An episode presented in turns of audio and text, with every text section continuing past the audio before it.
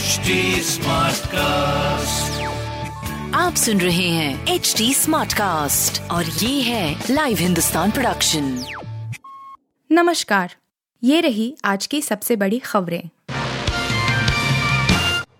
श्रीकांत त्यागी पर चौतरफा शिकंजा बुलडोजर के बाद जीएसटी का छापा सरेंडर के लिए कोर्ट में अर्जी। नोएडा की पौष सोसाइटी में महिला से बदसलूकी करने के आरोपी गालीबाज नेता श्रीकांत त्यागी पर पुलिस और प्रशासन का चौतरफा शिकंजा कसता जा रहा है। नोएडा स्थित उसके आवास के बाहर बनाए गए अवैध निर्माण को ढहाने के बाद अब भंगेल मार्केट में स्थित उसकी दुकान पर जीएसटी टीम का छापेमारी चल रही है। एफआईआर दर्ज होने के बाद से श्रीकांत त्यागी फरार चल रहा है। चर्चा है कि श्रीकांत त्यागी ने सोमवार को गौतबुद्धनगर के सूरजपुर सीजेएम कोर्ट में सरेंडर की अर्जी लगाई है और अदालत ने उसे 10 अगस्त की तारीख तय कर दी है। सी डब्ल्यू जी दो हज़ार बाईस पीवी सिंधु ने बैडमिंटन सिंगल्स फाइनल में जीता गोल्ड मेडल भारत की झोली में आया उन्नीसवा गोल्ड दो बार की ओलंपिक पदक विजेता पीवी सिंधु ने सोमवार को फाइनल में कनाडा की मिशेल ली को सीधे गेम में हराकर राष्ट्रमंडल खेलों की बैडमिंटन महिला एकल स्पर्धा का स्वर्ण पदक जीता। दुनिया की सातवें नंबर की खिलाड़ी सिंधु ने दुनिया की तेरहवें नंबर की मिशेल को 21-15, 21-13 से हराकर 2014 ग्लासगो राष्ट्रमंडल खेलों के सेमीफाइनल में उनके खिलाफ हार का बदला भी चुकता कर दिया।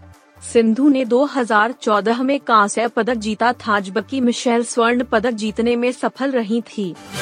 बिहार में नीतीश बदलेंगे सरकार। बीजेपी ने शाहनवाज, रविशंकर प्रसाद को दिल्ली बुलाया। बिहार में में सियासी सरगर्मी काफ़ी तेज हो गई है।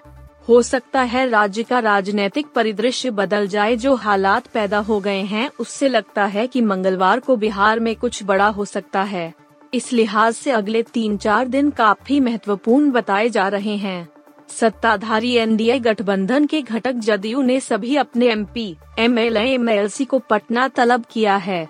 उन्हें कहा गया है कि शाम तक हर हाल में पटना पहुँच जाएँ।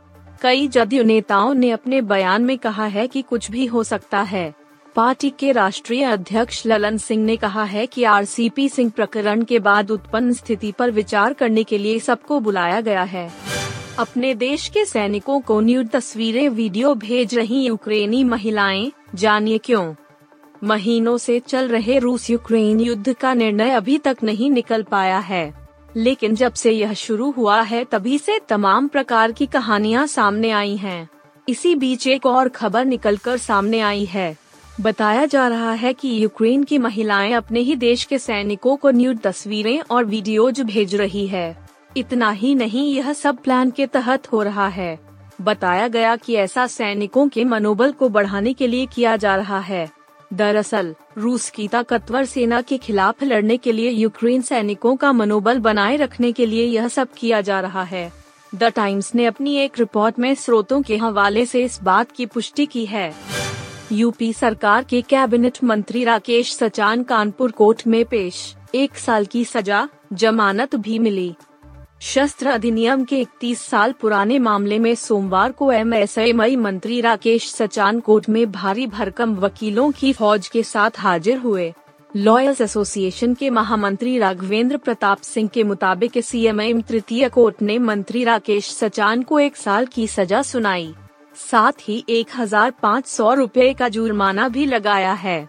राकेश सचान के वकीलों ने जमानत अर्जी दाखिल की। ट्वेंटी ट्वेंटी हज़ार रूपए के बेल बांड मांगे गए हैं। बेल बांड जमा करने से माना जा रहा है कि कुछ देर में उन्हें जमानत दे दी जाएगी। आप सुन रहे थे हिंदुस्तान का डेली न्यूज़ रैप, जो एच टी स्मार्ट कास्ट की एक बीटा संस्करण का हिस्सा है। आप हमें फेसबुक ट्विटर और इंस्टाग्राम पे एट एच टी या podcasts@hindustantimes.com पर ईमेल के द्वारा सुझाव दे सकते हैं।